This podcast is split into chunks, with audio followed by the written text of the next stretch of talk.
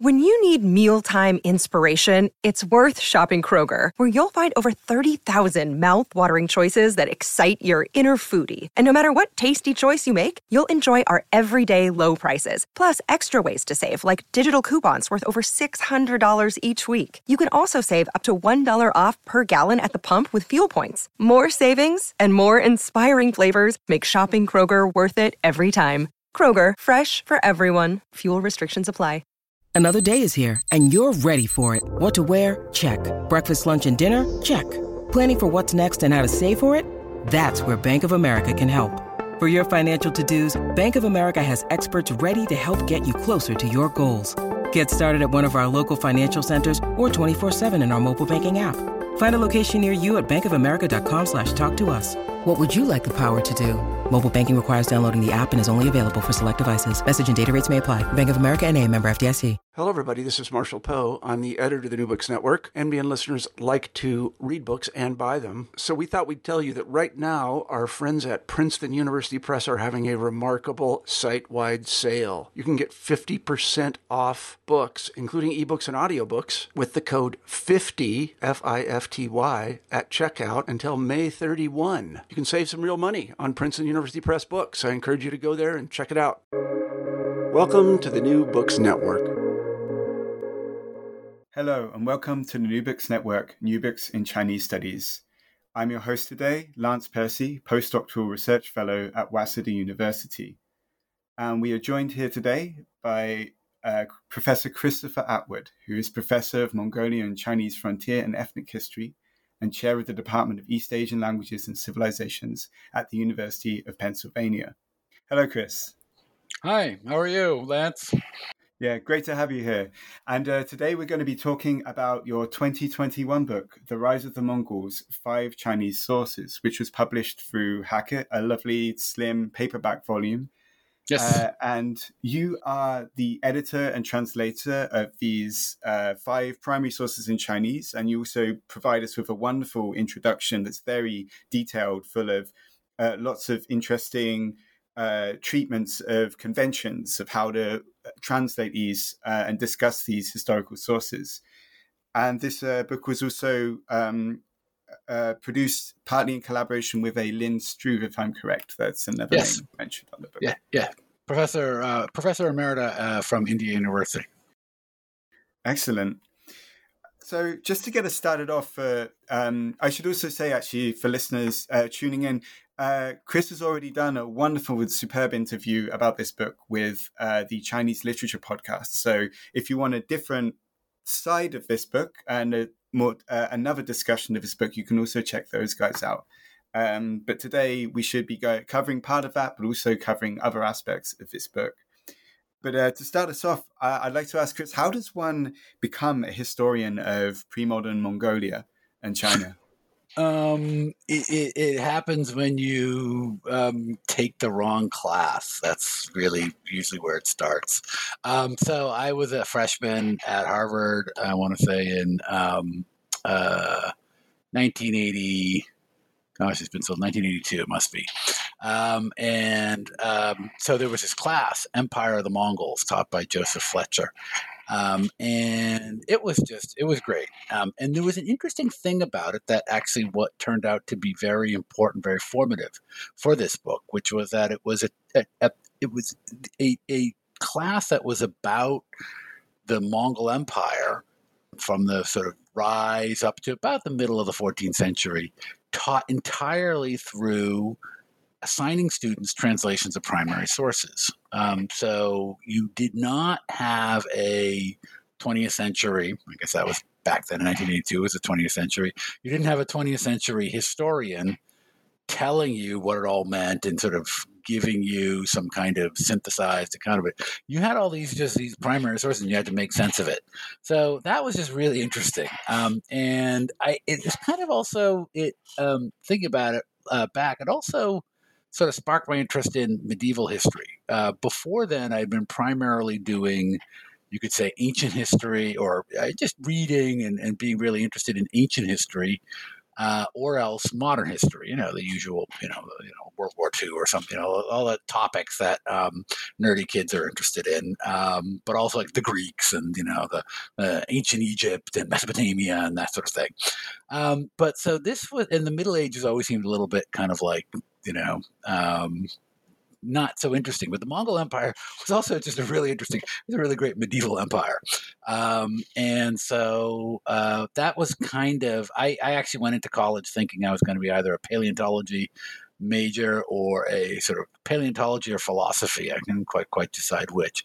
So um, by the end of my freshman year, I kind of dropped that idea and I decided I was going to do something related to Mon- the Mongol Empire. Now, some of the sources, the, the uh, the, we encountered the secrets to the Mongols in the um, near the end of the class because it's kind of funny. The book didn't come out until the December of that semester, so then we had to read it in December. Um, it was sort of last as opposed to first, which would have been uh, more appropriate.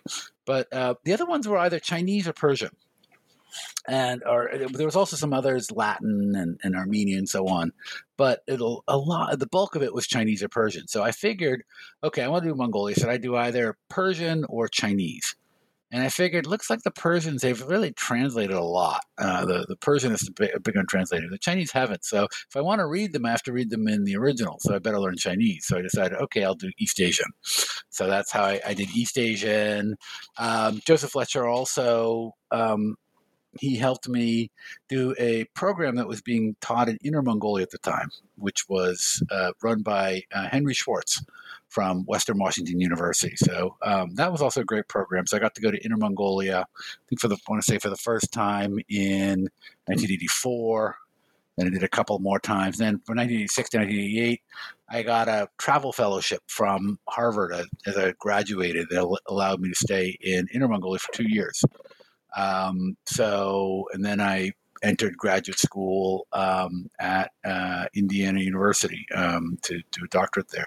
So it that was a the sort of process. I I guess it you know at some point if it you know had become boring or not so interesting, maybe I might have dropped it, but it never became boring. Um, so uh, I, I I continued to work on that. My time period shifted a little bit. I actually did my dissertation on the 20th century. Um, but uh, then after I finished that, uh, I had to teach the Mongol Empire. So, um, you know, when you have to teach something, you start thinking, oh, the materials that are available, I could just teach what I learned with Fletcher, but the materials were there were. I knew that there were a lot of really good Chinese sources that hadn't been translated. So I thought about I should start try to translate them. So that's where this book came from. Wow. So uh, yeah, so, so it was kind of it was Mongolia that took you to China, and then kind of then looking back to Mongolia through through those that lens. Yes, yes, and, uh, yeah. And so, am I right in saying this book is possibly several decades in the making? Then, yes, incrementally. Yeah. So it, yeah, so I a lot of this stuff came. Um, I had some editions that, of these Chinese sources that I purchased in uh, Inner Mongolia. I, I, worked on them, um, and um, I, I, was learning as I was working on them, um, and I did a fair amount of work on it. Uh, at the time, also, um, uh, this was when I was a junior faculty member at, at Indiana University. Uh, a senior colleague, uh, full professor in, in, the history department, was Lynn Struve. And she was a wonderful, wonderful professor, um, and um, uh, she'd also been on my uh, this unusual arrangement. Actually, graduated from Indiana University and then actually got a job there, which is a little unusual. But um, uh, she was also on my dissertation committee and had been, I'd taken late imperial China with her. Um, she's a wonderful person, famous for. Uh, famous in the field for like reading Qing Dynasty and uh, late Ming, early Qing memorials, sort of on her in her in her in her bed at night for entertainment. Um, so very hardcore. Um, so she was what. So she also gave me a lot of. Uh, uh, I, I, showed these. I did translations that I began using for the class, uh, and I showed them to her, and she gave me a lot of help. Um, my my. I, I, was sort of learning my classical Chinese as I was going on, and uh, she gave a tremendous amount of help. So by about like 2002 or something, I had a number of class materials that had gone already gone through her sort of your eagle eye one time. Um, and I was using these just um, as paper versions for class, and I, I, I, didn't quite know what to do with them. I didn't really, um, uh, but I so I just kept on using them for classes, um, and that just went on for a long time. I was working on another thing for dissertation. I mean, I, I couldn't usually really translate for my tenure book because uh, that's not you can't you can't use your the translation for your tenure book. So I had to just kind of sit on them. Uh, and so my tenure book was about um, nationalist movements in Inner Mongolia in the 1920s, uh, young Mongols and vigilantes. Um, and that book, uh, once that came out, I also did another thing. This sort of big. After I was tenured, I uh, worked on this encyclopedia of Mongolia and the Mongol Empire, which is kind of a um, uh, a, a rather large um, undertaking, but also kind of very general. And then I began sort of doing uh, some kinds of, of, monographic research, and I were working on a number of things which you can uh, talk about um, later. But I was always, as I was teaching, I was always using a lot of these materials. Um, and then it was, I want to say, who was it? I want. I think it was Sarah Schneewind, um, and it might have been someone also before, but I think uh, I think the key person was Sarah Schneewind, um, who is um, uh, also a professor of Chinese history, specializing in the Ming Dynasty. And she asked, uh, "Is on this Facebook Sinologist group, which is a really interesting community, um, and uh, every you know people would ask things, and every once once upon a time she, she, she asked me or she asked the group everybody. I mean, you know, does anybody have something translated from the uh, from the Mongol Empire times uh, that would be I could use in a class? And so I thought, okay, I'll, so I sent her a few of these materials, and she was like, you know what, you should really publish these. Um, and then she said something also really important, which was she said you should publish with Hackett because she had published with Hackett before, um, and she had enjoyed the experience and she thought it was a good uh, a good publishing outfit. And so I sort of somewhat uh, kind of thinking about it. I said, okay, I'll send a um, send an email to um, the person that you mentioned. And so Rick Todhunter uh, um, was the, the editor, and he was great. I, I told him actually, um, I, I, uh, uh, if you want to publish this work, I'm going to have to tell you something. You're going to have to bug me a lot because I have a lot of things going on, and I tend to get somewhat distracted. Was, I think this podcast took two years to set up, as you were mentioning. Um, and so, but you got to keep at me. You got to keep at me. And yet, um, so keep at me, but don't be annoying. Uh, don't do it in an annoying way. And I, I won't get annoyed with, with you. And he just did. He was very friendly, but he kept he kept kept at me um, quite regularly. So um, and so he got the stuff. Um, so that was um, so at that point. So that's uh, you know, at that point, I sort of sent it to him, and I began sending the materials. Um, I also mentioned at that time, he, I, I, mentioned, oh, yeah, there's this other thing. I, I hadn't known about at the time.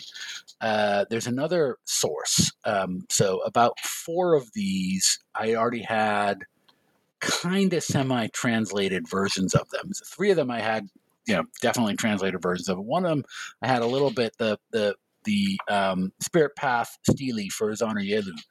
That I had a, I thought rather different version of it, but which I can uh, explain a little bit. But there was an, I learned that there was another source in 1216 in my research on, on, on things. Um, the famous Li Xinchuan, who was a Song historian, wrote an account of the how the Mongols had these these Tatars, as he called them, Dada, had shattered the Jin dynasty, which was a sort of big enemy of the Song, um, and dynasty in southern China. Song Jin dynasty being North China and the Song being in southern China. So the Jin dynasty got shattered by the Mongols, and he had this big two volume history of of southern Song politics and um, uh, issues. It's very highly regarded as a as a Chinese history, uh, although it's a it's a private history or uh, not a not one of the dynastic histories. But so this this private history actually had a um, a um, the Mongols come in two parts. One is about how the Jurchen, the Jin, was driven south, and the other one is about how the Mongols conquered them. It's a little bit, you know, they're kind of two sides of the same coin. Uh, and I told Rick about this. I said, "Oh, this is in 2016, and this is actually the first connected narrative account of Chinggis Khan in any language, any language anywhere in the world. And so Rick was like, "You must translate that." you know, he, he, wanted to be able to put that in the uh, in the in the in the uh, advertising copy. This is the first one. So, and that was a sensible request. Uh, so, I, I thought it was also a good idea to have that. So, I translated that as well. Yeah, I, I totally sympathize with uh, having to teach a course and wanting to use primary sources and then kind of looking around and realizing that maybe the if there is anything in English to give students, it may have been translated in like the 1890s or something. And then you're sort of dealing with like well i mean this translation in and of itself is a historical artifact that has all these layers. So you can't just give it to me like i'll use this uncritically as a, just a translation. So i think I definitely think that yeah, we need more translations, more up to date translations out there, of which this is a wonderful addition. I should also mention that um, you recently in 2023, when we're recording this, you have also just published uh, a your own translation of a secret history of the Mongols, and there is also an NBN uh, interview um, by uh, Baggy Freeman, I believe, interviewing about that uh, published in this last month. So, uh, to start off with talking about these sources and the secret history of the Mongols that you've just published, these are both kind of talking around the same period. We're talking about kind of early to late 13th century um, and the same kind of historical events. But am I right in thinking that they tell a very, very different story? Could you just elaborate what are we going to get from these five sources that's different from what we're going to get from your secret history of the Mongols? Yeah, this that's a really good point. Well, one of, uh, obviously there's a very different, um, um, very different perspective. There's a saying that goes around that really bothers me, and I don't like it because it's often oftentimes not true. Though the victors write the histories. Um, I, I, don't like this for a couple of reasons. First of all, it's actually factually not true. Uh, very frequently, uh, there are many empires, uh, particularly in the earlier period of history, where the only people who ever write the histories are the people who get conquered. Um, so I also dislike it just because I think it feeds into this whole idea that, um, as Henry Ford famously said, history is mostly bunk. Um, now, as a historian, I, I, I, I you know, I, I, I, am a proponent of critical reading. I do not think people should read histories uncritically. Um, even you know, histories written today, we should be have a perspective on them. But the idea that um, that in, in, general, I find it's I, I find I have a I have more concern to get the students to take many of these sources seriously as sources than I do to sort of say, "Oh, you should be critical," because I think I think most people, particularly when they're very odd or strange, and, and many of them, especially if they have like any supernatural elements elements in them, then students are immediately on their guard. It's, it's got to be there's got to be some kind of propaganda or something like that.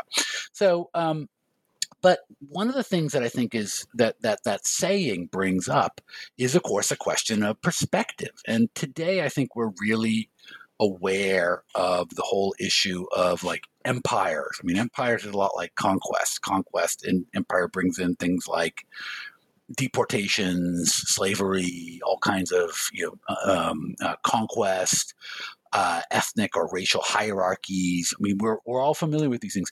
And we're also all familiar with the fact that um, all of these things can be glossed over or sort of covered up or sort of treated as. Uh, oh well, that's sort of out of the picture. So, um, and I think so. The thing that I is really important um, these two these two different types of histories. I would like people to read you know, and, and it's not just because it increases my royalties. As you know from academic publishing, the royalties are not what we're in it for. Um, but I would like people to read them both because they have a different one is a perspective fundamentally of the conquered. That's these five Chinese sources. One is the, the other is fundamentally the perspective of the conquerors. That is the secret history of the Mongols, which is written of, by, and for the sort of imperial conquest court of the uh, of the Mongols, and there's it's it's a really great chance to see the same thing from two different sides. So that's the first thing I would um, I'd want to focus on. And as a as a um, uh, so the, the rise of the Mongol five Chinese sources, what you don't get is a very good sense of the what's going on in the court, the sort of family history Chinggis Khan's family relations? How does he feel about his sons? How do his sons get along with each other? What's his relationship with his wife? What's his well, wife? What's his relationship with his mother? The the, the rise of the Mongols, five ten, so it almost completely ignores that. Um, what you do get, though, is also very valuable. First of all, you get a, a kind of ethnographic account. The Secret of the Mongols is not concerned to tell you about how the Mongols, you know, how they do things how they how do they make fermented mare's milk? How do they what kind of foods do they eat? Um, uh, how, how are their camps organized? But the rise of the mongols five chinese sources because it is chinese envoys or people working with the mongols um, they're really cons- they're very interested in these things and they give really nice descriptions of a lot of the aspects of the mongols. Right now i'm working on a paper on um, it's actually a paper about uh, uh, animals in the in the Mongol Empire, which is a little bit. Basically, it's all uh, me creating a big, spinning a big cocoon around the fact that I translate one animal, Secrets of the Mongols, as a bison, and the other one as a jerboa, um, and I have to explain why those why I, why I translate them that way. Well, I found a lot of useful descriptions about hunting and about other aspects of the Mongolian food ways um, that were very useful for describing the animals in Rise of the Mongols, Five Chinese Sources. So I quote that quite a bit. Um, so that's one of the reasons why you want to read it because you get a little bit of sense of someone coming in. What would it look like? What would these Mongol camps look like? They're huge camps. Um, the other thing that's also uh, very important, I think, is that the Mongol Empire um, was was from the beginning a, a kind of a multi ethnic empire, and it was really directed towards conquering North China. One of the things that I've sort of come to have a very strong realization is that that there's a there's a little bit of an approach, and it's it's kind of almost an approach that the the secret history actually kind of encourages, I think, for, for reasons that are kind of embedded in, in the secret history's own history. Uh, kind of wanted to sort of say the Mongols, the, the you know, Chinggis Khan did, he unified the Mongols, all the various groups and warring little um, little small kingdoms and and and and sort of mercenary companies and things like that that were kind of roiling around in Mongolia at the time, and he unified them. He then very soon afterwards conquered North China. Uh, and there's there's a, a sometimes I think the way we want to say this is that is to sort of say, oh, the unification of Mongolia is one process that's finished. Then they had to he had to conquer uh, uh, when he starts conquering China. That's something completely different, um, and that's really not true the, the conquest of North China was directly growing out of the unification of Mongolia. And this is because, in fact, um, all of this chaos in Mongolia wasn't just because Mongolians are naturally chaotic. It wasn't because Mongolians are are are are savage tribes. Um, this is sort of this sort of standard um, uh, cant of of civilization uh, that you you that is found in the Chinese sources as well as in, in, in sources of many other cultures and so on. Uh, the idea nomads are sort of inherently chaotic or something like that. Um, this isn't inherently chaotic. This the nomads, if they're not chaotic, um, the neighboring Chinese dynasties work really hard at making them chaotic, uh, because making them chaotic is really useful for Chinese foreign policy aims. Um, this is a, a um, the Jin dynasty, which is not exactly a Chinese dynasty, but of course fulfilling the sort of power political role of a, of a Chinese dynasty was very strongly, and we see this kind of on, on the receiving end in the secret history of the Mongols. Uh, before Chinggis Khan's time, we see uh, this the you know, uh, the Chinese have this famous phrase um, "yi zhi," so use barbarians to control barbarians, and it's oftentimes seen as oh, this is why Chinese policy is is not very militaristic. It's more about more clever and sort of um, controlling things without big warfare. But from the from the from the receiving end, this is all about having um, sneaky guys come in and convince one cousin to um, who is has seen his other cousin become a big con to um, you know for a payment for some consideration kill him, capture him, deport him to uh, send him off to the Golden Khan, the ruler of China, and have him killed. And so the um, so as a result, the, the the unification of Mongolia was Chinggis Khan when he was doing that was using a particular um, a Chinggis Khan was using a particular concatenation of circumstances in the Jin dynasty uh, that's discussed by, particularly by Zhao Gong, um, in which suddenly the, the Jin dynasty feels that a lot of this sort of border maintenance is getting a little bit expensive. So they decide to try to build a wall. And then beyond the wall, they'll have a favorable big shot guy um, um, become a power. And so um, but this kind of uh, doesn't work out very well. Um, but uh, the um, so the the the the result of this was is that when the Mongol when Mongolia is finally unified by Chinggis Khan, he had all kinds of uh, he had first of all he had all kinds of bitterness and and um, un unsated you know um, uh, hatred of these people who had, as he says, killed some of my fathers and grandfathers. That's one side. The other side is realistically, you know, um, if he doesn't actually attack the Jin dynasty, at some point the Jin dynasty is going to.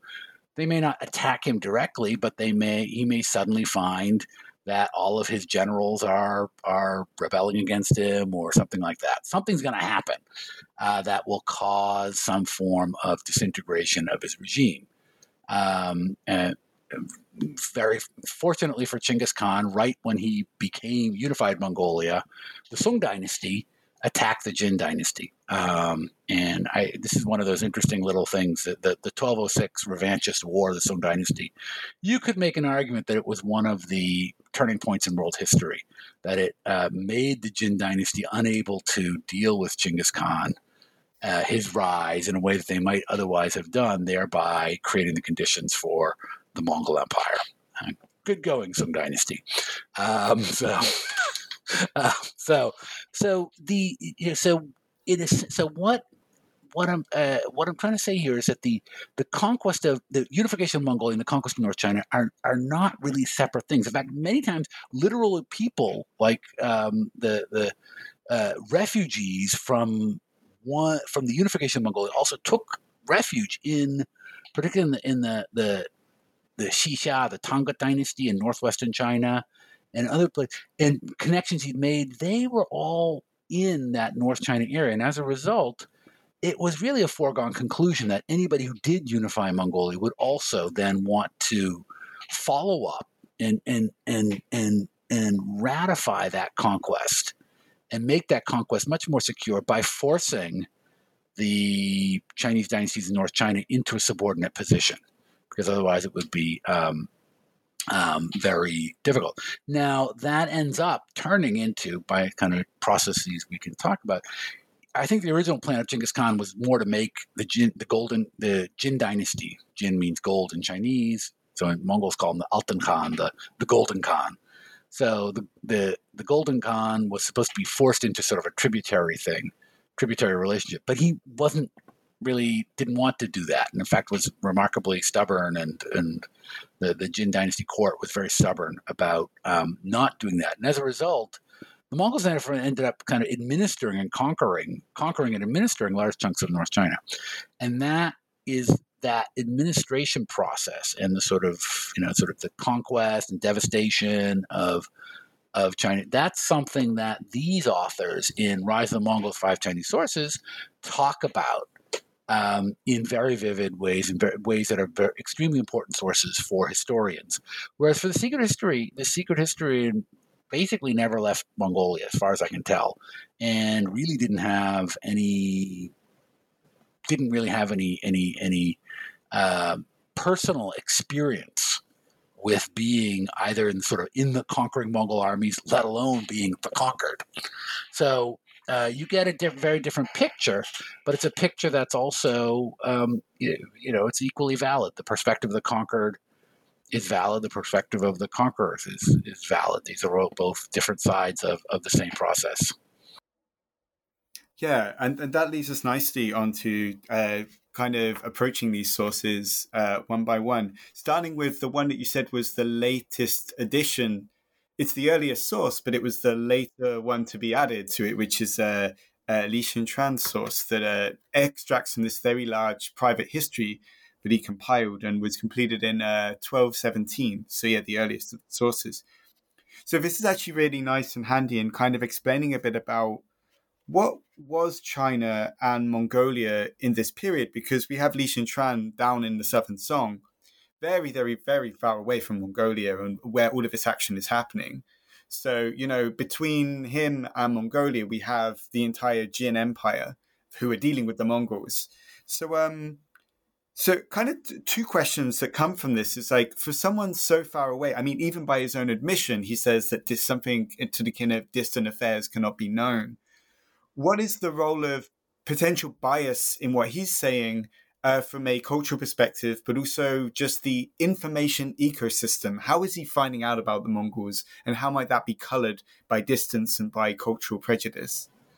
That's a that's a great um, that's a great question. So yeah, as you described, um, the um, sort of basically within Chinese history, we can see there's sort of two big sort of central areas. One is oftentimes called the the the uh, the Central Plains or North China. It's sort of big, uh, um, big flat plains that are along the lower um, Yellow River, uh, up going up until uh, where's now Beijing, uh, and so on. Also extending sort of through the the Wei Valley up to sort of Chang'an and so on.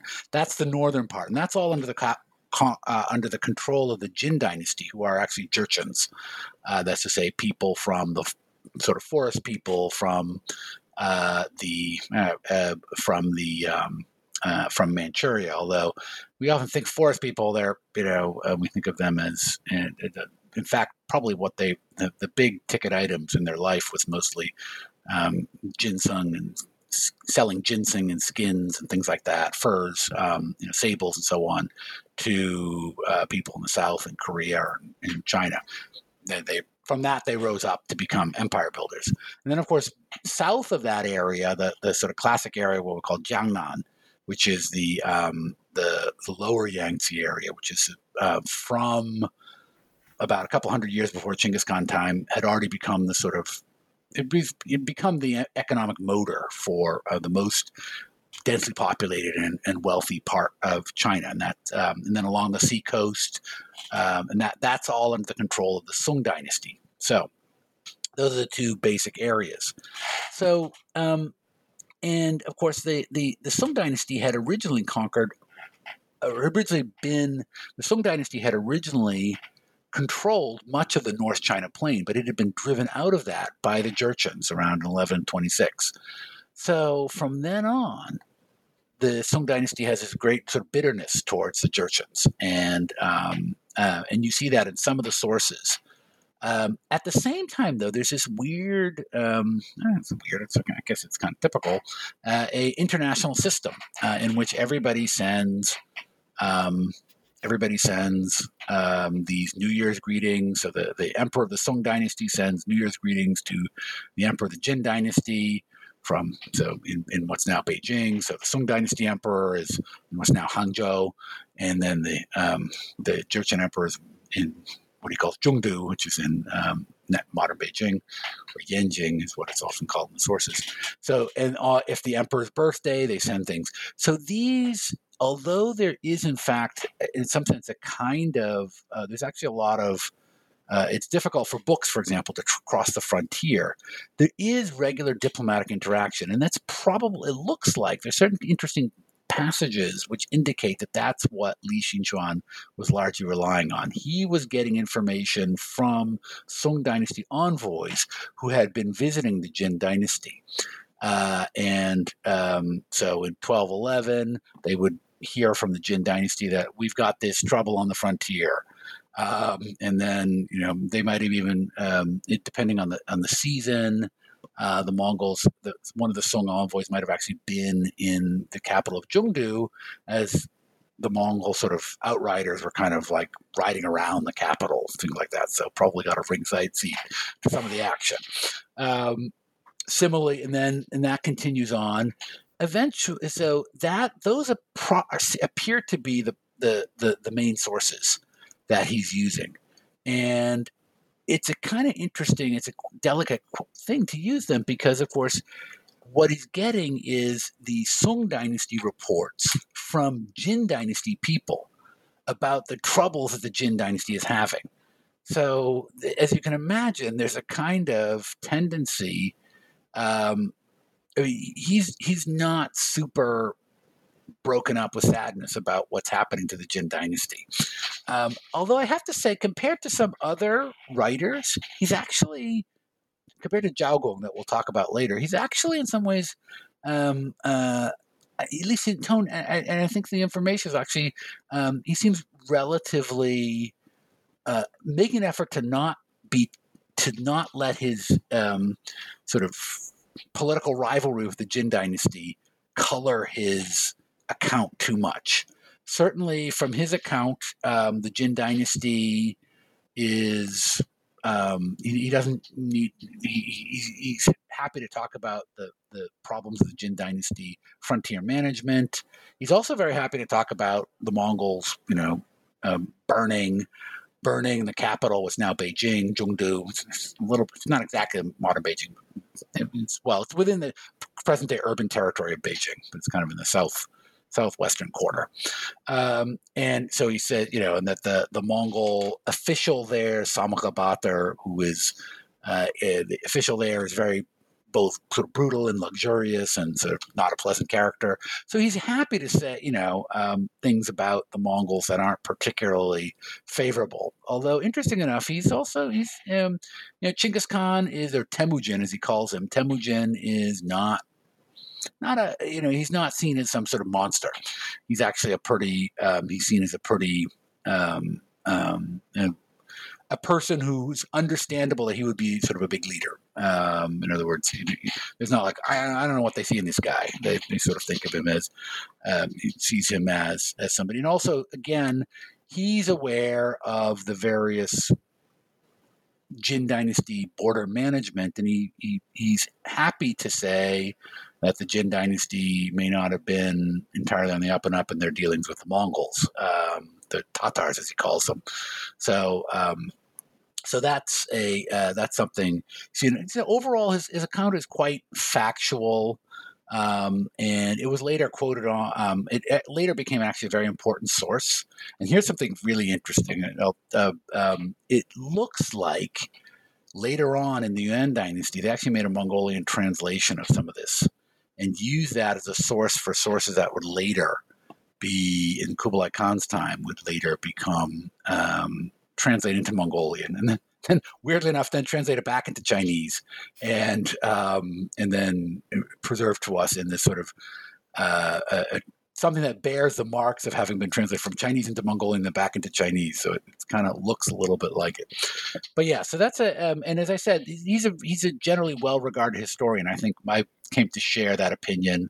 Uh, Li Xinchuan seems to be a, a, pretty careful guy, gives a lot of details, most of which seem to corroborate uh, fairly well with what we know from other sources. Um, and uh, generally speaking, a within his within his limits, um, um, he is a, a, fairly accurate historian. Yeah, and I'd also, I mean, you point this out uh, in your uh, in your brief introduction uh, to the uh, the translation of Li Xinchuan that this is only these are extracts from a quite large voluminous kind of history of everything uh, in a song, and so um, based on this and looking at the rest of this I mean, you've extracted this so you can talk about, you're showing what he says about the Mongols, but where do the Mongols fit within his bigger world? Are they a real concern for him or are they just, because I mean, we have the benefit of hindsight. We're like, oh, oh, this is, we see the foreshadowing or we, we project the foreshadowing into what we're reading here. But for him, was this, was this as a concern as it should have been? Um, um, doesn't seem to be. Uh, it's in a it's in a larger chapter on sort of border affairs. So first of all, it's not the sort of guide, guiding thing. It, there's doesn't really seem to be any sense that this is like you know the tramp of doom for the for the Song Dynasty. And in the border affairs, actually, it's it's only one section of it, and most of the other ones are actually occur, concerned with Sichuan area because the guy was from Sichuan, so um, so he's from Sichuan, um, and he is mostly concerned with various difficulties that the Sichuanese are having with Tibetans uh, to their west, with some uh, and, and Miao people to their south, and some the uh, Dali kingdom to the southwest. And lots of little things about these, uh, and they take as much space as does this trouble with the the the Jurchen. Uh, the Jin dynasty. So it's kind of it's a little bit um, it's it, it's an interesting so it's a, it shows that he does not seem to have seen that this was actually a massive sort of change in this was not the beginning of a new foreign policy catastrophe. Um, and a, another funny thing also is that but in the in the middle of the process though we do hear something that uh, he says from 1216 onward. I mean, 12, he, he records it's kind of an interjected thing. I think it actually might have been interpolated. He might have just added it in later. Um, although the date of this is 1217 i think some of the accounts may have actually been he, he may have added in a few comments actually after 1217 um, and uh, but he describes um, also how the mongols tried to actually open diplomatic relations with the song. The mongols were actually quite um, at least at this stage didn't have any problem with the song dynasty. They actually wanted to open diplomatic relations. The jin dynasty had not by this time had not um, had moved their capital south of the Yellow River to what's now Henan Province, uh, Kaifeng. Um, but they and they had um, they were he actually is kind of a little bit more worried that this the Jin dynasty is going to try to make up their territory by conquering the Song. Or sort of like conquer along the borders of the Song. Uh, so he's, he's not worried about the Mongols. He's actually a little seems to be a little bit more worried about the Jin dynasty. Um, but the uh, he also records how Mongols crossed the Yellow River and tried to open relations with Song. Song wouldn't allow it. The uh, basically the border officials were probably given instructions not to receive any diplomatic missions from the Mongols, so they were simply um, sent back. And um, and, uh, and also around that time, around 1215, because of the chaos in the uh, uh, in the Jin dynasty, the Song dynasty decided it didn't have to send any of those congratulatory messages anymore.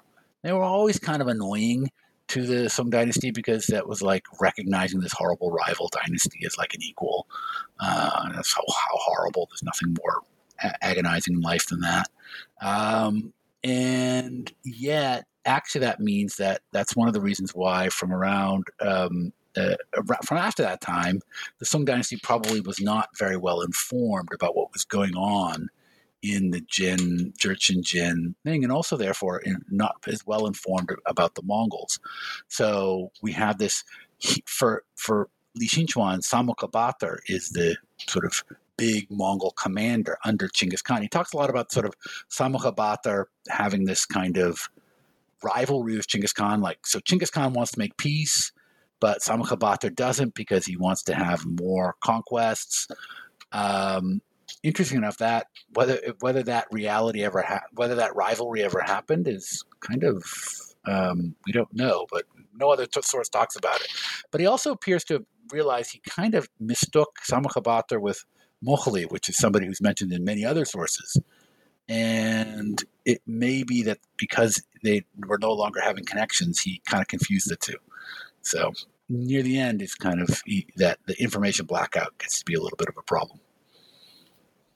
Wow. And uh, speaking of, uh, I guess, moving on to the second source in the book, information is uh, also operates in a different way when we work with historical sources, and this gets highlighted in the source of Zhao Gong because it's not just a matter of what information goes into a source being written in the first place, but then how does that source get transmitted and preserved? And as I understand it, the Zhao Gong sources was kind of a very precarious kind of journey into its survival. yes. Right. Yes. So Zhao Gong was preserved um, for uh, for posterity in the uh, in the 1370s, um, 13 sometime between 1360 and probably about 1375, 1380, something like that. That is to say, in that very very chaotic period between the fall of the Mongol Empire, the Yuan Dynasty, which or the Mongol Yuan Dynasty, as it's often called, and the rise of the Ming Dynasty, which was a uh, um, the, the Mongol the, the Mongol conquests were caused depopulation and were very bad. The the the Ming Dynasty rise was even worse. Uh, actually, sort of the percentage loss, and at least if we take the figures semi seriously, uh, was probably even larger. So in that period, though, it's very interesting. There was this guy who lived in what Songjiangfu, which is basically the name of what's now the Shanghai area. Um, and he was an interesting guy. Um, actually, his um, his sister shows up in one of the Yuan Dynasty histories um, as a Yuan loyalist. That's because she, um, his sister and his sister in law, they both threw themselves into a well rather than get raped by Ming soldiers. Um, so he's not super fan of the Ming Dynasty. Um, he's a little bit, um, although he's kind of he's kind of a Yuan loyalist. So he ends up but then, so then when the now the Yuan dynasty is over, and he's making this what he calls the uh, Shuofu, which Victor Mair suggested the translation, the purlieus of expedi- exposition. Uh, basically, it's kind of like the idea of all of the f- interesting stories that are within the sort of limits of orthodoxy provided by the Chinese classics. So it's kind of he, he's he's going to be he's going to be varied and, and diverse, but within limits. That's the that's the idea, the purlieus of exposition, Shuofu. So he's and this is basically his private reading notes. And at some point, textual research shows that sometime in around probably around the 1370s, he he he just gets a whole chunk of writings about the Mongols. And this seems to have been one of those things where people have been holding on to these writings about the Mongols because they were kind of told him about the Mongol Empire um, and they were useful for them. But then now the Ming Dynasty sets up, nobody needs them anymore. I throw them away. so he seems to have got a lot of copies. I'm a little bit reminded of, I, I, I feel like, well, I was in Mongolia in 1991, 92, and it was the same thing. Everybody had, before 1990, everybody had books that were produced from the uh, uh, during the socialist era, uh, all of these books that were um, document collections about the um, the socialist government, the, the you know party party state government, and all these histories written from the perspective of the Soviet supported Mongolian People's Republic, and so on and so forth. And by 1991, 92, everybody was, I mean, you could get these things for, you know, at one point, there was literally they, a, a, a local lending library took me in and there was a mound of books just sort of just like like literally like dumped there that was higher than I was and they said take anything you want. It's incredible. So I have I sometimes have the visions of of of um, Tao Zongyi who is the the compiler of this Shuofu these per, this Purlieus of Exposition being told, going to some government office of the Yuan Dynasty, which is now under the Ming. He's, not a fan of the Ming, but he's told, "Here's all this. Here's all these writings about the Mongols that I that I, the district magistrate, accumulated so that I could know who I, you know, know know how my bosses think." All right, take whatever, take whatever you want.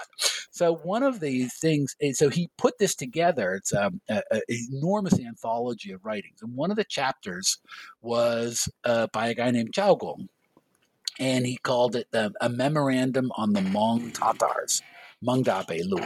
So this was a um, this was written on 1221, about five years after uh, Li Xinchuan wrote his history and and and so now the information passage about the Mongols uh, in in in Zhao Gong's time had reopened, but it wasn't. It appears it was not information mediated through the Jin dynasty, but now it was information directly with the Mongol court. Because what happened by after by, from about twelve seventeen onwards, uh, up through the next couple of decades, North China was kind of a very chaotic place. The Jin dynasty was still hanging on in in Henan, and they also ruled for most of that period, they ruled. They had they had footholds north of the Yellow River. They even ruled this area, Xinan, which is near Beijing, um, not too about 50 miles from Beijing. But they would supply it by boat from the uh, through the Yellow River, uh, through the uh, the Yellow Sea, excuse me, from the Bohai Gulf. But they also had control of the the Xi'an area. Um, and there were, but there were the rest of North China was divided into all of these kind of warlords, and these warlords were um, uh, some of them were it became a real three kingdom style thing. The warlords, the you know, most of them didn't feel confident enough to really establish their own dynasties. So they had each one of them had a choice. I could be a pro Jin warlord. Uh, I could be a pro Mongol warlord. And eventually the Song dynasty starts coming in say, I could be a pro Song warlord.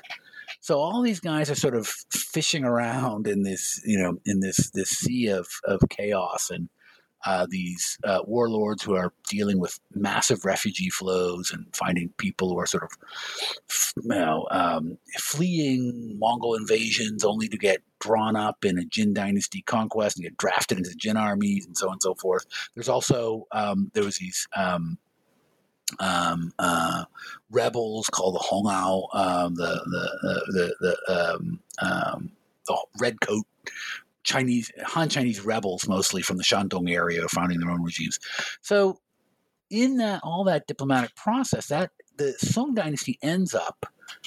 We, the, the the details of it are a little bit sketchy, but uh, by 1221, Zhao Gong he actually the Mongols and the, and the Song Dynasty of open direct diplomatic relations, and he actually goes to what's now Beijing uh, that says uh, Zhongdu or it's Jin call it or Yanjing as um, uh, as the sources call it.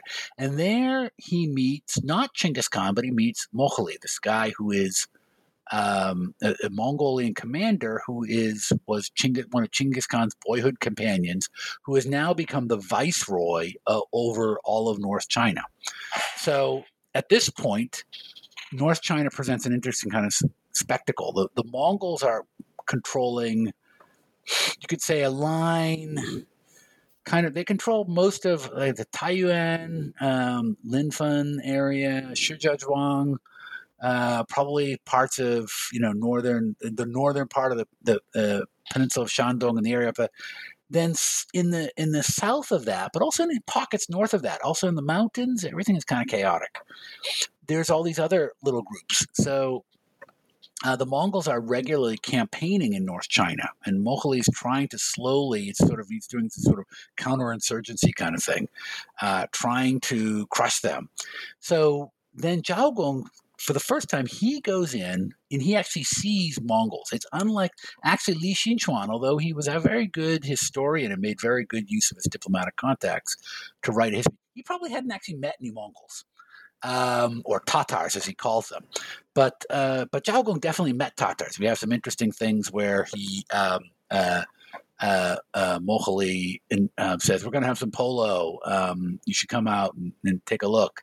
And uh, but he doesn't go, and so Moghli kind of um, criticizes him. You know, we want you to enjoy yourself, man. Have fun with us.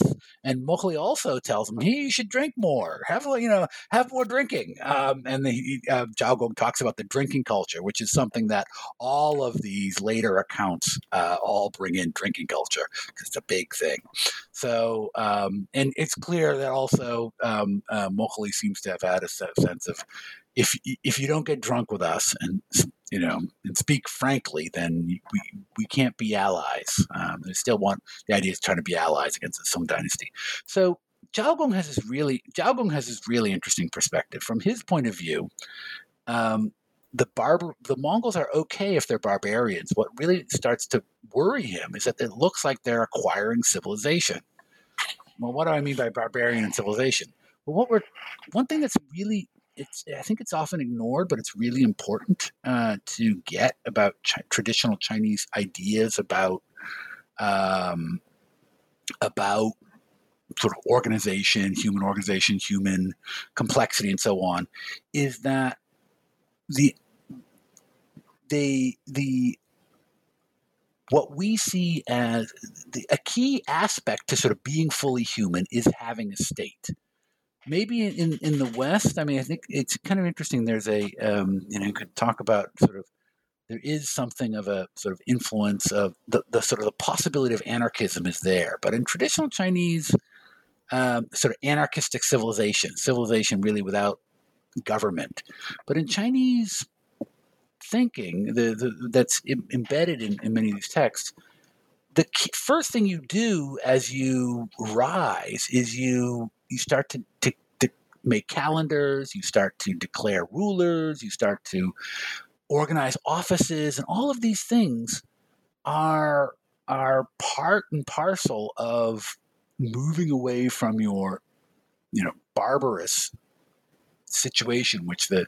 scene into something that's civilized. The trouble is from the Song Dynasty perspective, there is already an emperor. There is already a calendar. There's already a set of officials. It's ours. It's the Song Dynasties. And so the Mongols, if they had just been kind of sort of chaotic and, you know, barbarous uh, people, it would have been very easy. The Song Dynasty would have maybe been able to sort of bring them into the system as tributaries, as sort of people acknowledging Song supremacy. But Zhao Gong's really he's really getting alarmed because the Jin caitiffs, this is his little lu, which is his term that the um, uh, it's a term in Chinese which means someone captive or someone who captures other people. There's actually kind of a debate about this in um, um, about the meaning, but it, it's conventionally translated as caitiffs. So these sort of these this is a kind of conventional sinological translation that comes from, from various um, apparently comes from like medieval epics or something, like Roland or something like that, Song of Roland. But it's become a, one of the sinological things. So the the Jin caitiffs, these Jin sort of cowards, have have taught the Mongols who uh, the, the, the caitiffs. They've deserted the Jin dynasty. They've now taken service with the Mongols, and they're telling the Mongols how to do things like organize offices and make calendars and things like that. And that's for for Zhao Gong, this is like corrupting their primitive innocence. They're you know they're primitively the Mongols are he, he kind of admires them in some ways. They seem to be very honest and very direct and straightforward. He talks a lot about their food.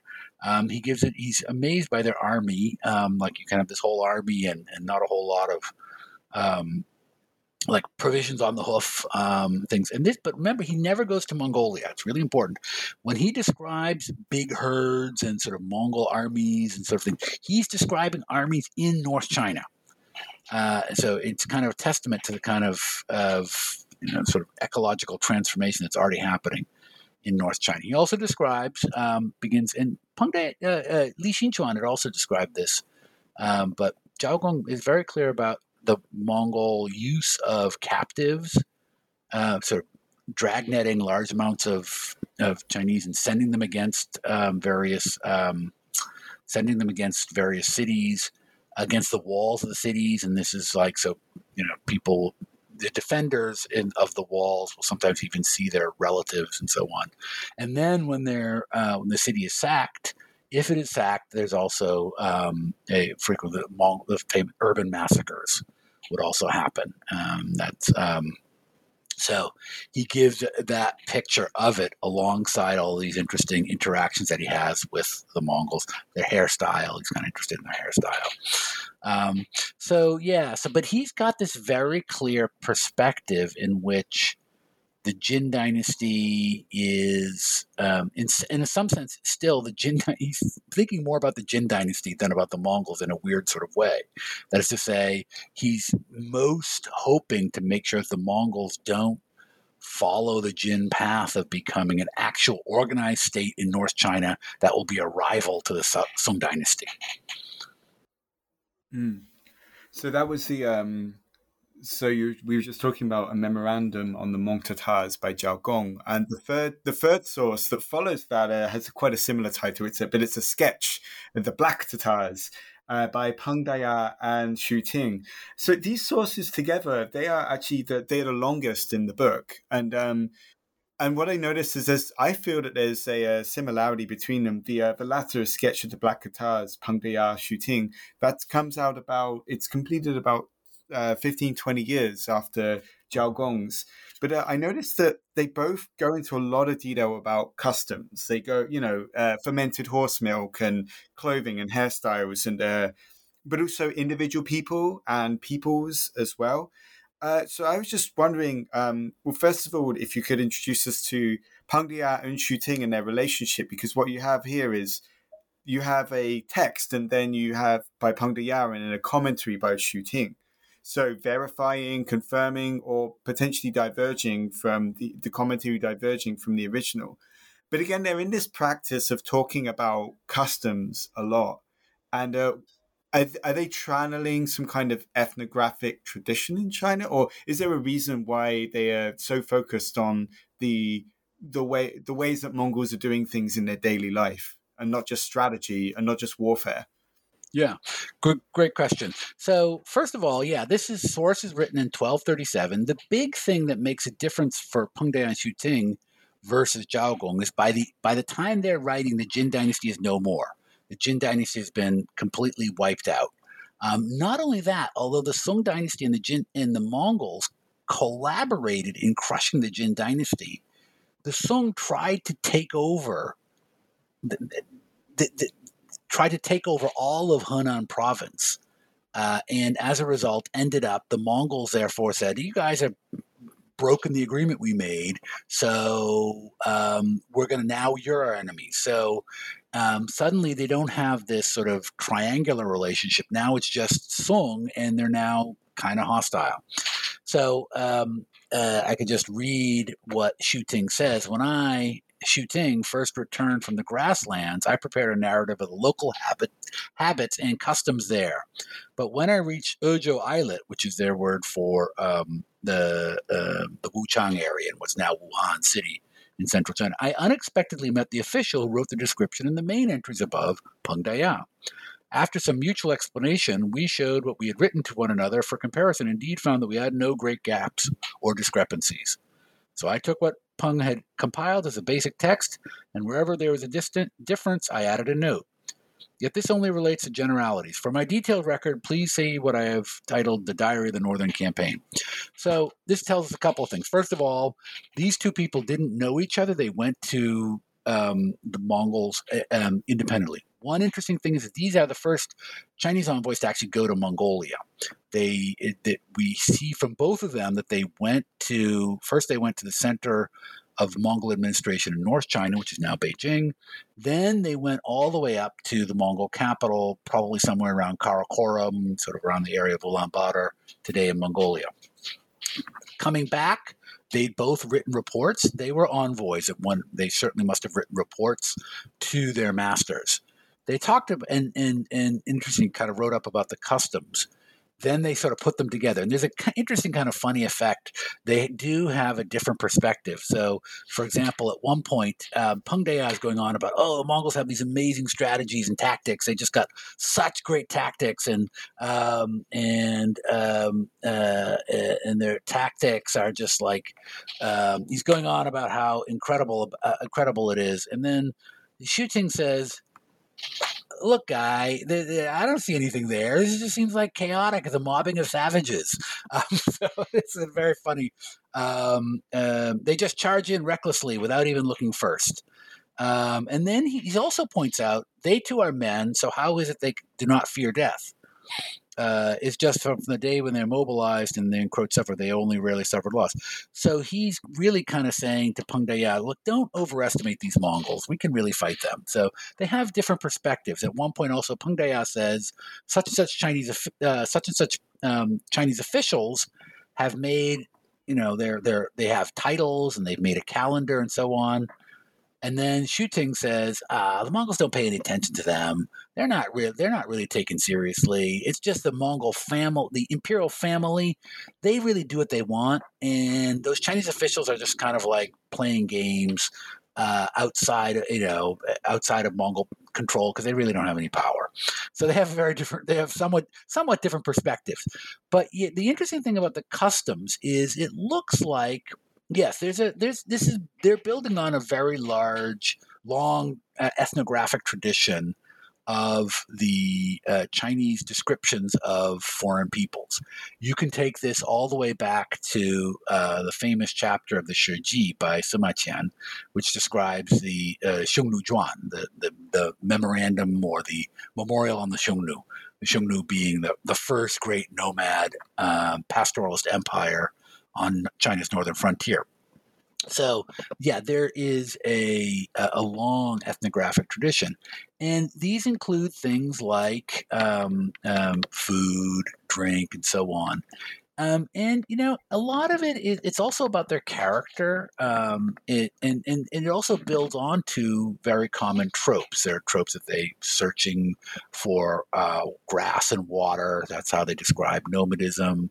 Uh, the trope. Uh, there's another trope which just because it's a trope doesn't also doesn't mean it's not it doesn't mean it's not true that the the Mongols seem to be sort of very naive uh, or very trust you know they among themselves at least they're very trusting uh, they seem to they're and and yet then Xu Ting also points out um, that uh, they also have these these Turkestanis or these Westerners are coming in and have all kinds of um, uh, very sneaky, sneaky ideas. Again, you see this kind of difference between this idea of these, um, the, um, it's been called sort of the, the, the, one stereotype of the simple, the good but sort of stupid people. That's the Mongols. And then you have this other stereotype of the um, extremely clever but also very untrustworthy people, which is sort of the Turkestanis, the sort of Westerners, um, uh, Uyghurs, and, and um, people we now call Tajiks and so on, and, and, Iranians coming in from the West. So, um, so that's also part of the customs. But it's interesting. You can really tell that this is part of a set ethnographic description because um, of what you, you don't find. And it's very interesting if you compare these accounts with the Latin travelers from Europe who had come about a decade later. Uh, the the uh, there's major areas that the um, the Latin travelers don't get, but the Chinese observers do, and vice versa. So the um, the Chinese observers are very good. Very, they're very focused on trying to get names. They they also need names, and this is partly because many of these names are also ruling in North China, and you know theoretically speaking, um, they could be potential. Um, some of them, some of these names are names of, of Han Chinese, ethnic Chinese commanders who could potentially be maybe turned against the Mongols. Something. Many of them are also just are are are are, um, are Mongols. Probably it's unlikely that they're going to actually try to get those guys to go over to the uh, to the Song side. Although you never know. Um, and there's a lot of switching. There's more switching back on the frontier, I think, than we than we realize. So there, the, and whereas the um, the European sources are not nearly so good on actually describing administration and names. So Chinese sources also want to tell you, okay, here are the offices. Who here's the guy. Who's this guy's running the the administration, so on and so forth. And also, they're very Chinese sources are very good on how does the paperwork work. Um, how are these diplomatic letters produced? You can kind of get that out of the European accounts, but you have to, they sort of describe it a little bit. You kind of have to use it. But the Chinese are, uh, authors are much more explicit on that.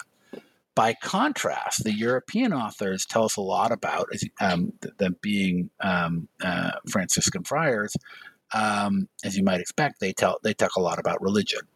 Um, so you get much more about the cultic practices, religions, sort of uh, religious figurines that you see uh, that they that they they saw. Um, that's described in great detail, but uh, very little in um, uh, and um, uh, Xu Ting.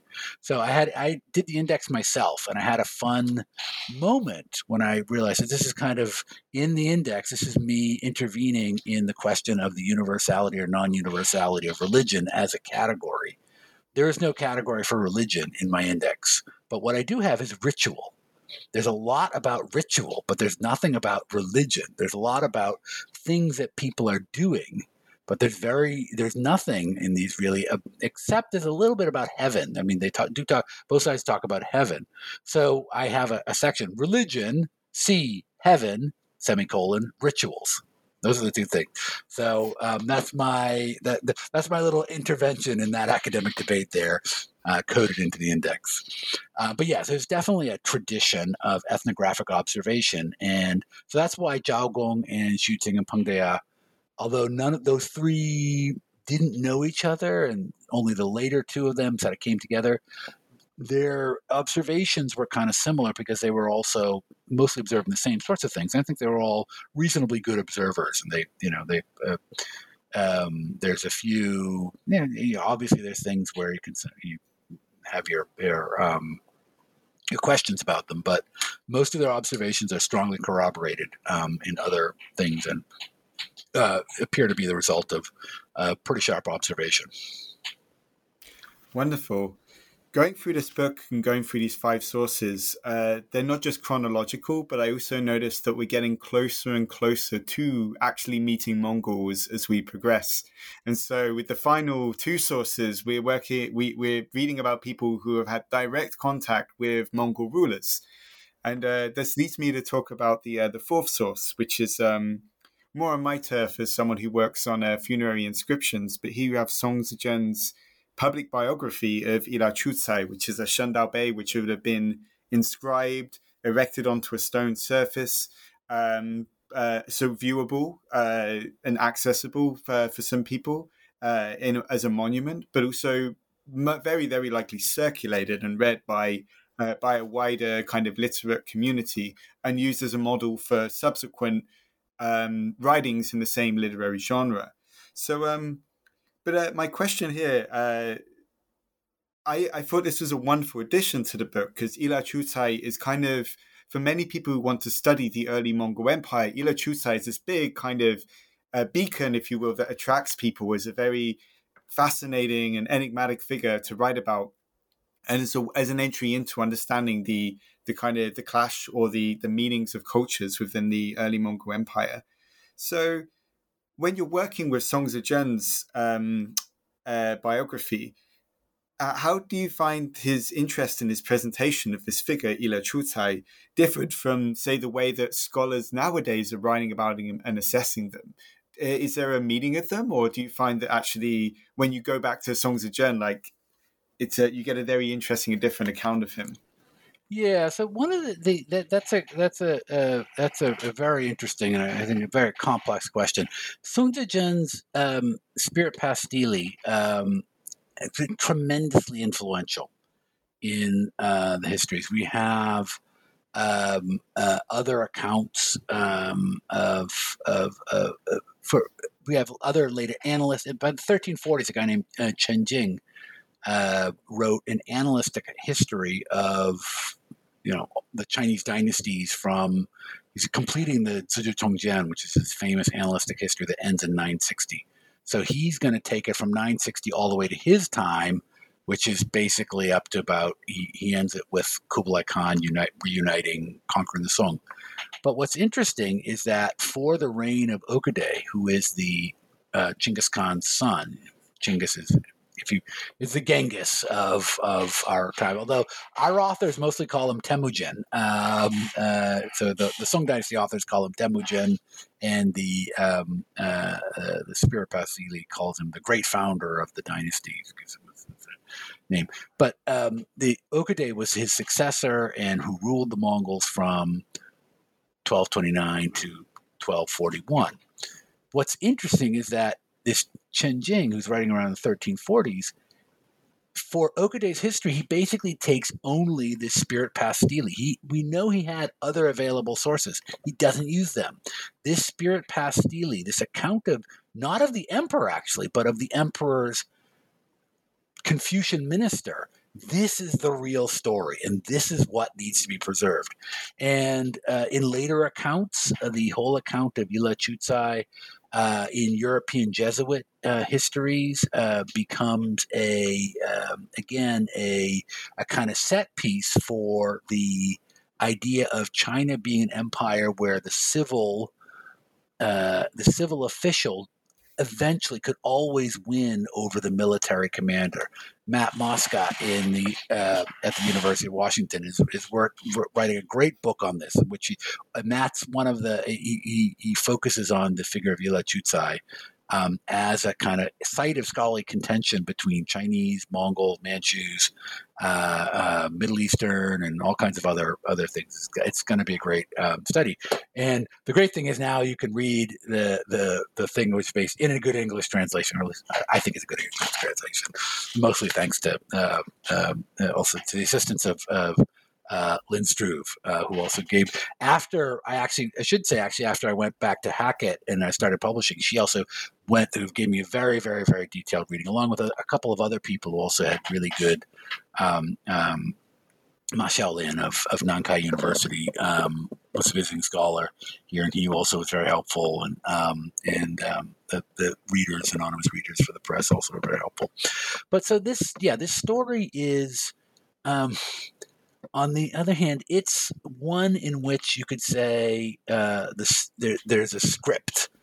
Uh, and the, the, what I call in the introduction the script, which is how things are supposed to work out, starts to actually be kind of uh, a little bit uh, heavy presence here uh, in this work, maybe more so than it is in the other the the the previous accounts. Uh, those previous accounts are ones in which the Mongols are in the category of the foreign other. That's why they get this customs and ethnographic description. So Yelü Chucai, this Sung Jun's spirit-path stele for Yelü Chucai does not give you any ethnographic description. Why? Because um, emperors aren't supposed to have really funky customs. Uh, emperors, I mean, they can have some customs. They can have some things like like they honor white and the right hand side officials more than the left hand side officials, or something like that. They don't treat white as a, a mourning color. They see it as a as a happy color. So um, so the, the, the emperors can be a little bit different, but ultimately what this is about is how Yelü Chucai is trying to get the Mongols to follow the correct system of rule. He's in Mongol service now, so he wants them to win. And it's very funny. Also, Yelü Chucai shows up in both Zhao Gong and also in Peng Deyan Xu Ting's accounts. Um, and that I, I, I, find that's very interesting. And it, it's it, it um, uh, Xu Ting says something very interesting. One point he met Yelü Chucai, and he says Yelü Chucai told me, uh, and this is a guy who is supposed to be sort of civilizing the Mongols. Um, but it's very interesting. Xu Ting has a very different um, uh, approach. Uh, uh, Yelü Chucai says, if you um, you guys are relying on the, just on the, the Yangtze River to protect you, you guys in the Song. But if the horses of our dynasty have to go up to heaven to get to you, they'll go up to heaven. If they have to go down below the earth to get to you, they'll go down below the earth. They will get you. So he's really threatening the Song envoy. It's like, in the end, guys, you're going to lose. The Mongols are going to win. And that's in a very interesting um, perspective to see because that perspective is is is nowhere directly stated in Sung Jun's biography of Yelü Chucai. But it's I think it's actually presumed throughout it. In other words, you can at some point as a reader you might think if this guy has such trouble with these bad Mongol rulers who seem to be bad Mongol rulers who don't know what they're doing, why doesn't he just you know why doesn't he just like flee to the Sung Dynasty and work for the Sung Dynasty. And the reason is, is because he he's pretty confident that the Sung Dynasty is going to lose, um, and that you know, in some sense, heaven is on the Mongol side. So he, um, and he, you know, you could say he that's the winning side. He wants to be on the winning side. But I think also from his point of view, if I can tell that heaven wants the Mongols to win and conquer all of China, I'm obliged to to make the Mongols rule properly. So, in a sense, his loyalty to the Mongols as the legitimate dynasty is is absolute. Uh, it doesn't it, it it's not conditional. No matter what, no matter how how no matter what misadministration or abuse you get see described in the biography, it doesn't mean that he's going to like give up on the Mongols and flee off to the Song Dynasty. Um, he's going to stick with them. but at the same time, that also means that he's very, therefore, very open to sort of describe whatever kind of maladministration seems to be happening um, in in that case. So, um, and it's very. It does. It has a really interesting narrative arc under Chinggis Khan, with um, uh, and they call it, or they call as the the source calls him because by the time Sung Jun was writing, they've created a sort of Chinese style temple. So they have these Chinese style temple names. So it's Taizu, which I translate rather than the great founder.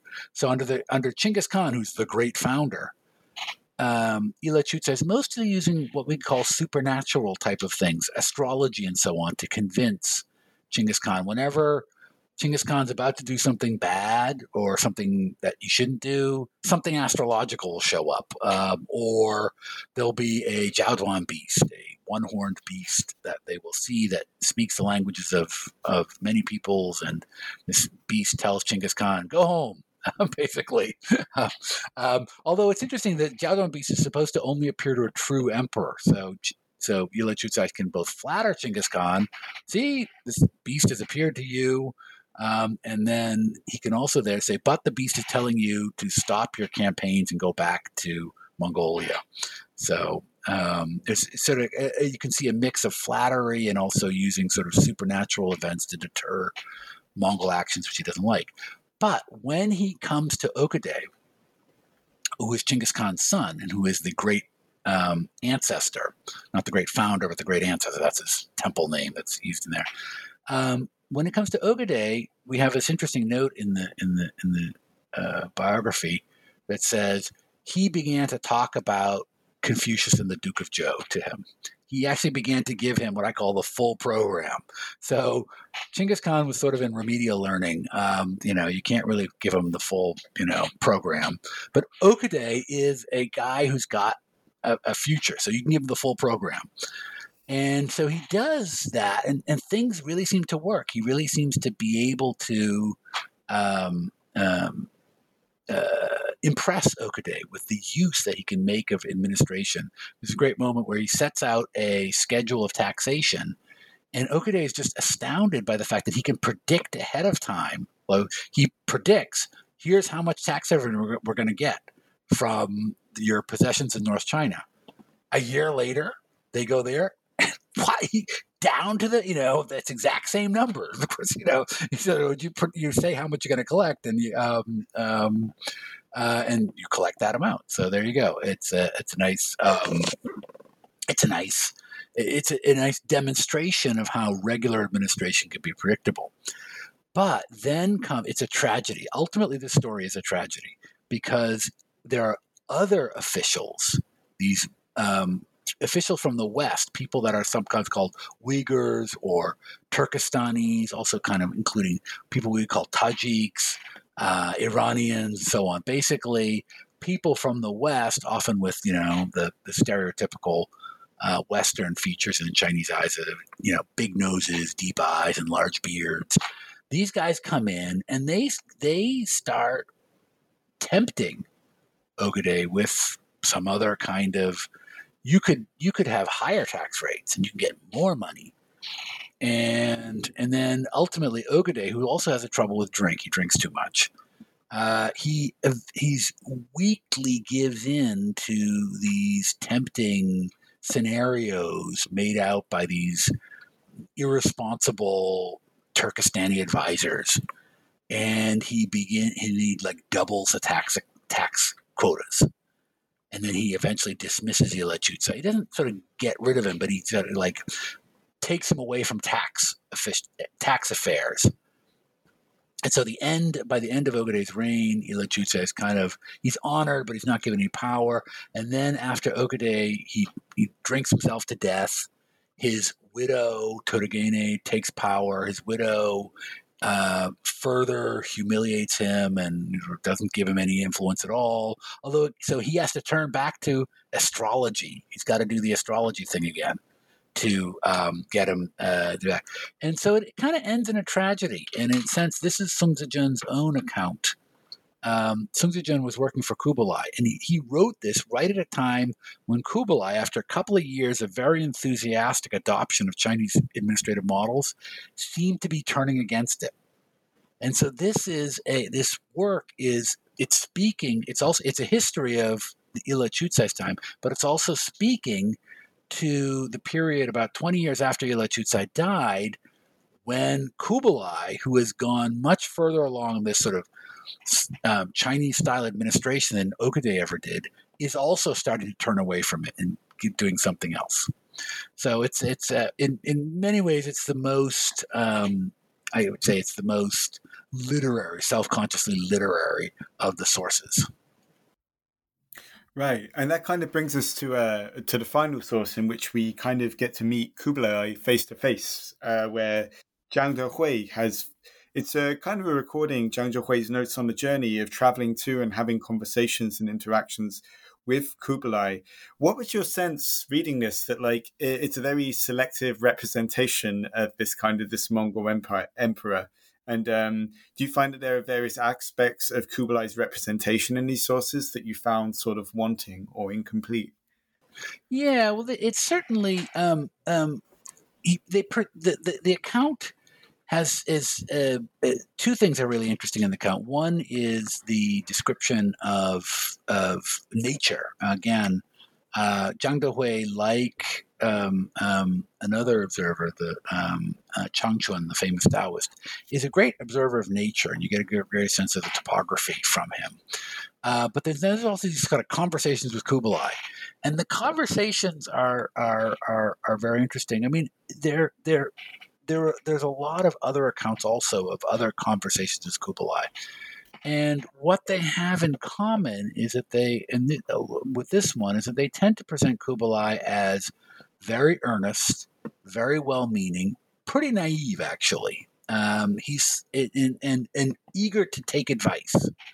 Um, and what's interesting is that we know that Kublai also had quite a bit of of um, um, his mother was um, Sorgaktani Beki, who was a, a, Christian of the Church of the East, uh, was a Syriac Christian.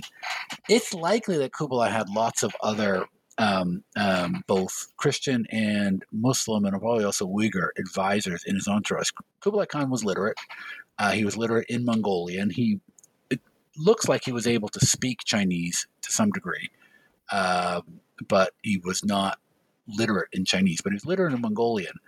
The the the presence of this other culture, this other literate, administratively sophisticated culture that was represented by Christian, Muslim, Uyghur advisors, that doesn't show up in these conversations at all. They're gone. Uh, and and that is um, that's actually very characteristic of the Mongol Empire. Um, we see we see this in, in different sorts of ways in, in many Mongol Empire accounts. So, for example, uh, there's later um, Khan in the Middle East, Ghazan Khan of the Mongols, and Rashid ad-Din has, uh, who is a, a, Persian advisor, gives almost like a blow, a day by day account of where he was at any given point and what he was doing. And there's another source, it's a Christian source, it gives also a day by day. And what you realize is, and, and they, they track exactly the, the date when they say he's in this city at that time, he's in traveling in the countryside in that you know this city in that time they match exactly and you realize wait hold on the the the the, per, the Persian writer never mentions the Christian cleric guy who was there, and the Christian cleric guy never mentions the Persian guy. They don't mention each other at all. Uh, each one wants to create the picture that only we are the only conquered people that this Mongol Khan pays any attention to. So uh, and that's uh, that's a misleading. That's a quite misleading impression. And of course, later on, when and this is a account of Kublai as a young prince, so it's Kublai before he becomes the Khan. He's not Kublai Khan in this; he's just Kublai, one of he's sort of he's the nephew of the emperor. Um, so he's significant, but he's he's not um, a, sort of a massively important figure. But he, um, you can see that it, the the um, that um, Zhang Dehui is interested in that he has like these uh, rituals that he does with sort of birth, birch bark vessels. So it's kind of this idea again. He puts a lot of emphasis. It's a, it, it, this is a ritual, liye, he says in Chinese. So um, and and um, he he wants to, I think, picture Kublai as someone who has these sort of simple rudiments of ritual behavior because that means he can be developed further. He can be cultivated, turned into someone who will follow the rituals. He also kind of points at Kublai at some point and starts counting on his fingers. Um, and I have a feeling that that is uh, also intended to emphasize Kublai it still isn't that sophisticated. Um, so, um, but um, but yeah, so it's it's it's a it's a favorable picture. He's writing for an audience back home, so to speak, in North China, to say this is a guy we can work with. This is a guy who's got a lot of potential. And in fact, about 15 years after this account is written, um, Kublai is in a situation where his elder brother uh, has just died.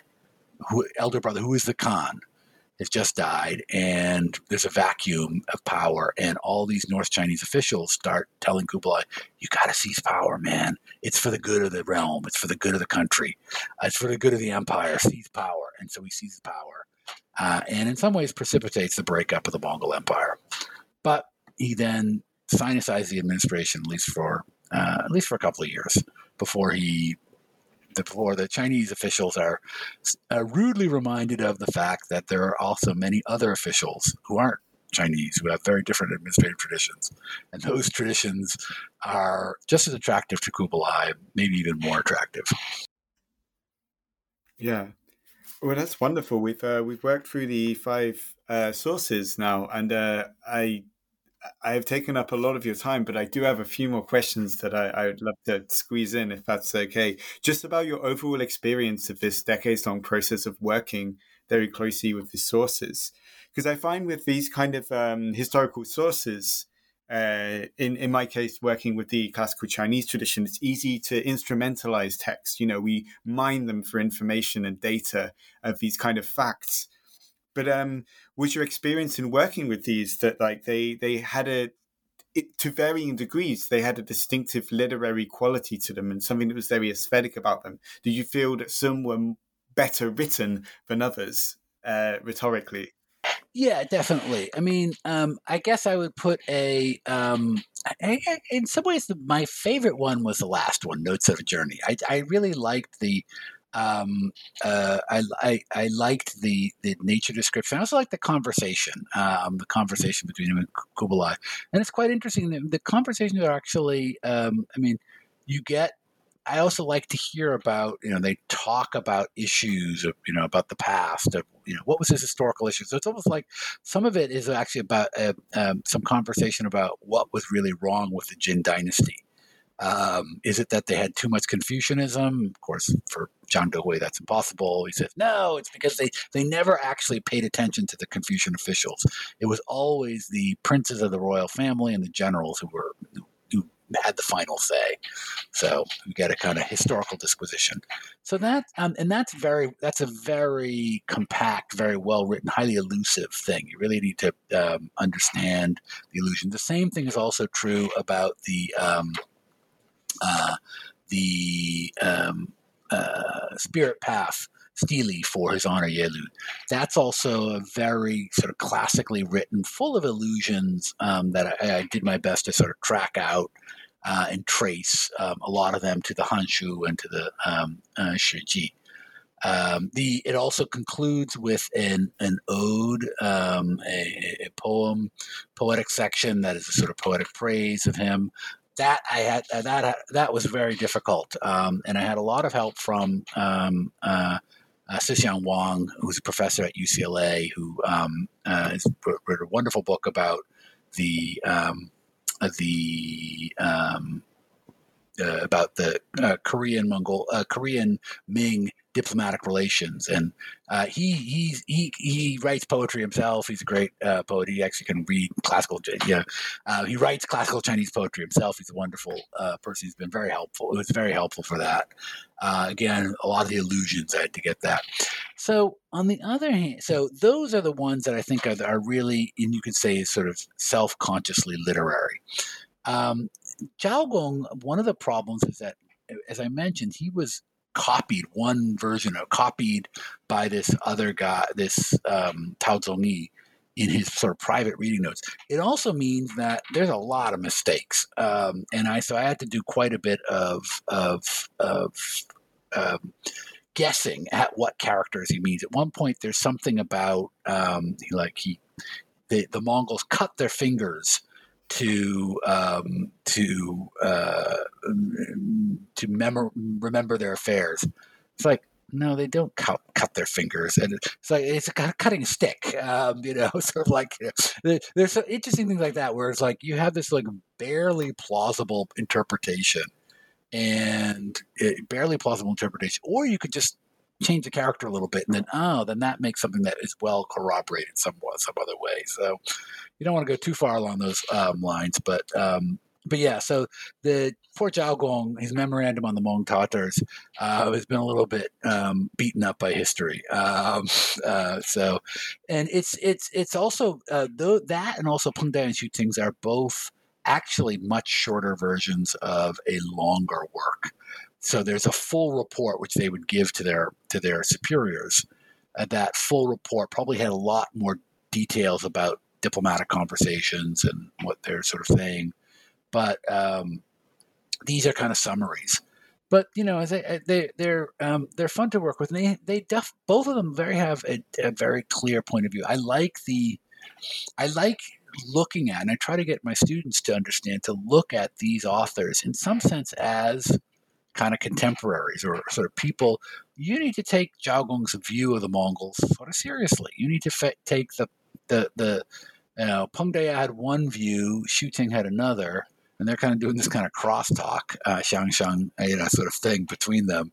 Um, and you got to take that seriously as as as possible opinions. And then there's uh, Li Xinchuan. Li Xinchuan is very, um, he's the one who the most seems to be kind of like, you see, he's, he's, he's very, he, he's a, you're very urbane, sophisticated, yet also quite, um, um, careful historian. He's more like he's kind of like your more your your your, your 20th century academic historian. He's not going to you know um, he's he's going to report the facts as he sees them. Uh, he's open to interesting things, but he is going to pretty much describe political events and do so in a very, very careful and measured sort of way. So each one of them has their own literary quality, um, and it was fun to work between them. Again, one of the things I really like is when you can sort of see Yelü Chucai first as this admiring figure that is talked about by Song Zizhen but then also he shows up for the first time. He's just this kind of random Chinese official in Zhao Gong who's making a calendar or something. You know, like nobody else knows why he's doing it. Uh, so. Wonderful, and th- that leads us to our last question, which is, um, what's next after this? So you you've now got a, the Secret History of Mongols translation out. We've had this translation out for about two years. Are there any other texts that you are working on translating, or that are out there that need someone else to translate to add to this pool? There is one, yes. There's a, a big uh, text, which is the, um, and this is a text, it's what I call the Secret of the Mongols' little brother.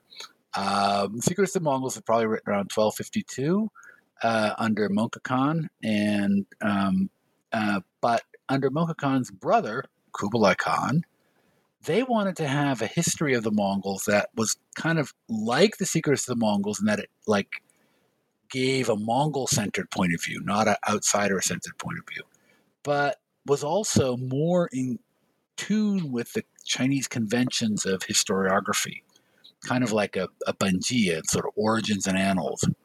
Conventionally translated as basic annals, but I think the understanding at this time was that it was an origin bun and Ji annals. So they wanted a text like that. Kublai wanted a text like that, and he, he worked at it um, um, and was he didn't probably didn't work at it personally, but what he kept on having to do is that he had to get Chinese officials to work on the sucker, uh, and they kept on like wanting to make it more like a Chinese history, and then he was like, no, no, no. if you study the process, it looks, it seems that he's really trying to prevent them from excessively sinicizing this history. He wants to keep it um, not like the secret history. It's much more public. It's much less. Doesn't have the poetry. Doesn't have the the family dynamics. But it's it's about public records. But it's also very much more Mongol. So that then becomes the the Taizu Shi Lu, the what I would translate as the authentic chronicle of the great founder of the Yuan dynasty. That's the authentic chronicle of Genghis Khan. It later becomes the Shengwu. It's retitled. It's packaged in with also the annals of Ogedei. Becomes the Shengwu Qinzheng Lu, the um, literally the personal campaigns conducted by the Holy Warrior, or something like that. But Holy Warrior is just a taboo name for Genghis Khan. In fact, Pelliot's translation, the campaigns of Genghis Khan, is I think just is the correct translation um, the dynamic equivalence translation. That is a very, very complex source. It was originally written in Mongolian. It's preserved in Chinese and also in a Persian paraphrase. And so, one of the things I was doing, one of the things that actually kind of delayed these was that I, I worked for decades on a translation, this with a full, massive academic commentary on the Shengwu Qinzheng Lu, which has never been translated into um, um, fully into uh, English before. Uh, there's a very partial translation by Pelliot um, and um, and a Mongolian translation, which is um, uh, doesn't really deal with the the very complex issues. So that is the next big thing uh, for that. I hope to have that. I hope that I'm, I'm what I'm going to do basically is whatever I'm done with at the end of this semester, I'm going to just deliver that to the press, and that will be it. So, I mean, I've I've been working on it for so long. I mean, it's all at this question at this point. I mean, you know, in some sense, mean, all the sentences make sense, or at least if they do, if I don't have a horrible typographical error in them, um, which I frequently do. Um, but it's more like have I taken into account this new source? Have I taken into account this new article that came out a couple of years ago or something like that? So, working on that. Well, that's a very exciting development, and uh, I think we're all going to look forward to um, to seeing that kind of hit the presses soon. Uh, well, thank well, thank you very much, Chris, uh, for uh, sparing the time to talk to us today about this uh, great book, um, "The Rise of the Mongols: Five Chinese Sources" by Hackett in 2021. I've been Lance Pursey, and uh, this is the New Books Network, New Books in Chinese Studies. Thank you. Bye, Chris.